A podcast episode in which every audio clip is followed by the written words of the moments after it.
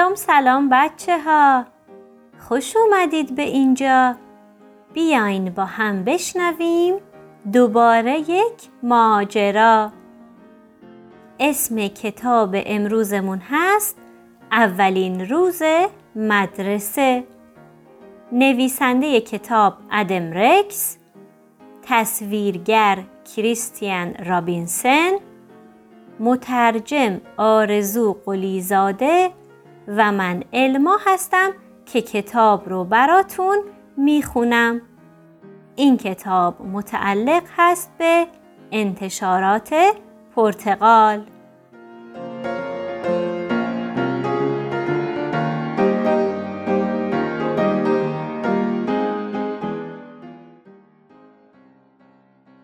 آماده اید شروع کنیم؟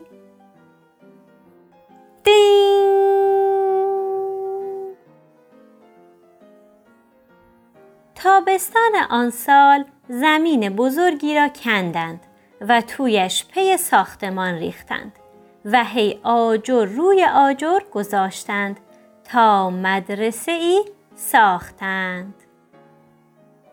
روی تابلوی بالای در نوشته بود دبستان فردریک داگلاس.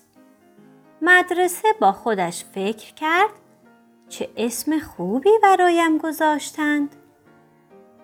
بیشتر روزها مردی که سرایدار مدرسه بود می آمد و دستی به سر و روی مدرسه می کشید. کفش را برق می انداخت و پنجره هایش را می سابید. مدرسه به سرایدار گفت خیلی خوب است فقط خودمان دوتاییم. سرایدار جواب داد زیاد اینطوری نمی ماند. به زودی معلم ها می آیند و اینجا پر از بچه های قد و نیم قد می شود. مدرسه قژقژی کرد و گفت بچه ها؟ هر جور بچه ای که فکرش را بکنی. آنها می آیند اینجا که بازی کنند و درس بخوانند. مدرسه گفت آهان تو هم اینجایی مگر نه؟ سرایدار گفت وقتی زنگ خانه بخورد من را می‌بینی. نگران نباش حتما از بچه ها خوشت میآید. اما مدرسه فکر کرد شاید سرایدار اشتباه می کند.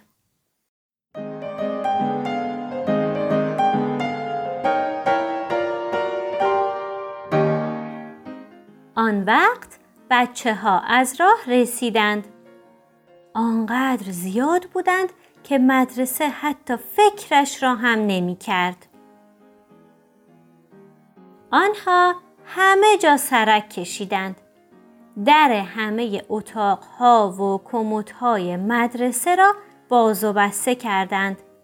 از آبخوریهایش آب خوردند و با وسایل ورزشیش بازی کردند. مدرسه با خودش فکر کرد آها پس اینها به این درد می‌خورند. چند تا از بچه های بزرگتر کنار حصار پشت مدرسه جمع شدند و قیافه های بیحوصلهشان را نشان هم دادند. یکی گفت اینجا جای مزخرفی است. نفس مدرسه بند آمد. یکی دیگر که موهایش پف کرده بود و حرف دوستش را قبول داشت در آمد که از مدرسه متنفرم. حال مدرسه گرفته شد. یک دختر خیلی کوچولو که صورت ککمکی داشت اصلا دلش نمی‌خواست پایش را توی مدرسه بگذارد. مادرش مجبور شد بغلش کند.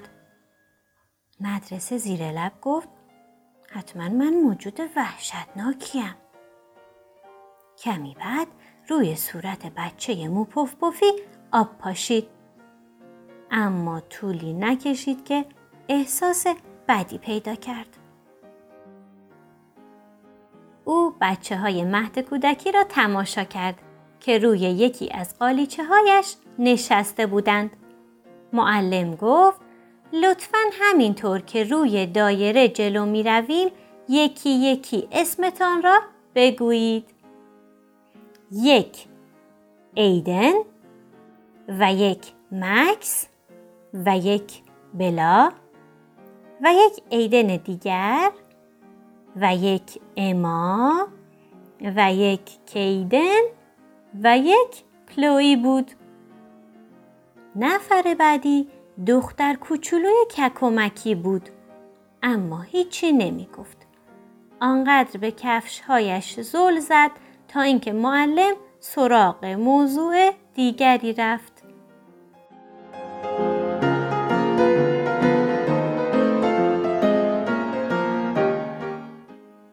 دختر که انگار داشت با پاهایش صحبت می کرد آهسته گفت من از مدرسه خوشم نمی آید. مدرسه توی دلش فکر کرد خب شاید مدرسه هم از تو خوشش نیاید. بالاخره بچه ها روی سندلی هایشان نشستند. اما درست موقعی که مدرسه می‌خواست نفس راحتی بکشد صدای آژیر آتش نشانیش بلند شد. بچه ها با هم همه به آن طرف حیات رفتند و به مدرسه خیره شدند. مدرسه حسابی خجالت کشید. بچه ها برگشتند و او درهایش را به روی آنها باز کرد. اولین بچه که وارد شد مدرسه گفت معذرت می خواهم و این را به تک تکشان گفت. معذرت می خواهم. معذرت می خواهم. معذرت می خواهم. حتی به دختر ککمکی. ساعت دوازده مدرسه پر از غذا بود. ساعت دوازده و نیم مدرسه پر از زباله بود. سر یکی از میزها پسری جوک خندهداری تعریف کرد و پسر دیگری جوری خندید که شیر از دماغش بیرون زد. مدرسه با خودش فکر کرد حالا شیر دماغی هم رویم ریخته. گرچه او هم قبول داشت که جوک پسرک واقعا خندهدار بود. حتی دختر ککمکی هم از آن خوشش آمد. بعد از نهار بچه های مهد کودکی چیزهایی درباره شکلها یاد گرفتند. معلم گفت مستطیل چهار زل دارد. یک، دو، سه، چهار. مربع هم چهار زل دارد. در واقع مربع یک جور مستطیل است. مدرسه با تعجب گفت وای من این را نمی‌دانستم.